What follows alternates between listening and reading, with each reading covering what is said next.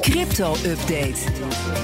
We gaan naar Herbert Blankenstein, presentator van BNR's Cryptocast, onze podcast over bitcoins en andere digitale coins. Herbert, goedemorgen. Goedemorgen, Bas. Ja, gisteren zou ik hebben gezegd, wat is er aan de hand? Een bitcoin-koers die 500 dollar lager staat dan vorige week. En vorige week zei je, nou, het gaat, het, gaat, het gaat crescendo. Nu is het net alsof er de hele week niks gebeurt en ze zijn weer terug. Hoe komt dat? Ja.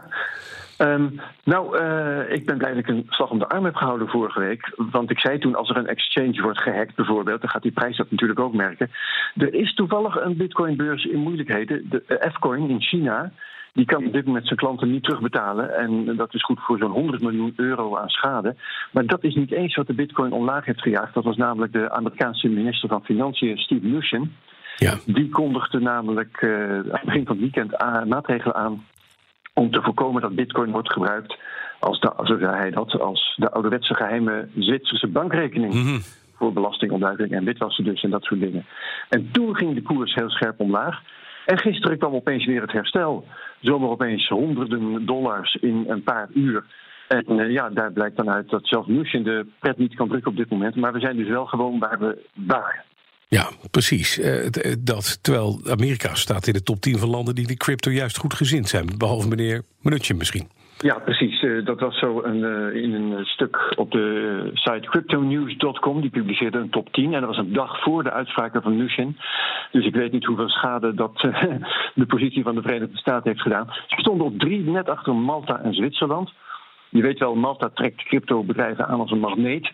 Nederland jaagt ze weg. En in Zwitserland bijvoorbeeld, daar heb je cryptobanken. En daar kun je ook nutsbedrijven betalen met bitcoin als burger. Ja. Duitsland staat ook hoog. Mm -hmm. In dit jaar uh, zullen daar banken bitcoin-rekeningen mogen aanbieden aan burgers. Dus daar zijn ook mooie dingen gaan op cryptogebied. Ja, en er zijn op dit moment ook cryptobedrijven die het, gewoon, die het moeilijk hebben omdat het zo goed gaat. Hoe kan dat dan? Ja, nou ja, uh, neem bijvoorbeeld de cryptobeurs Binance. Er wordt de laatste tijd zoveel gehandeld dat uh, het systeem het bijna niet kan bolwerken. En op de drukste momenten klagen de handelaars over orders die verdwijnen. Orders die worden, niet worden uitgevoerd. Ja. Of orders die wel worden uitgevoerd terwijl de trader daar niks van te horen krijgt. Binance vraagt nu begrip aan uh, zijn klanten. Mhm. Mm -hmm. Maar je kunt je wel voorstellen dat niet elke trader dat heeft. Ja. Er was er één op Twitter en die zei: Een cryptobeurs die niet goed werkt wanneer de handel piekt. Dat is als Kentucky Fried Chicken, waar met etenstijd geen kip meer is. en is ja, mooi. hij heeft een punt. Ja, wat zit er in de CryptoCast?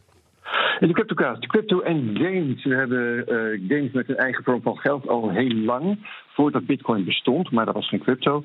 Games kiezen nu vaak voor een eigen cryptocoin omdat die makkelijk te verhandelen is. Hmm. En uh, ook spullen die je nodig hebt in een game, zoals wapens, worden dan opgeslagen in een blockchain.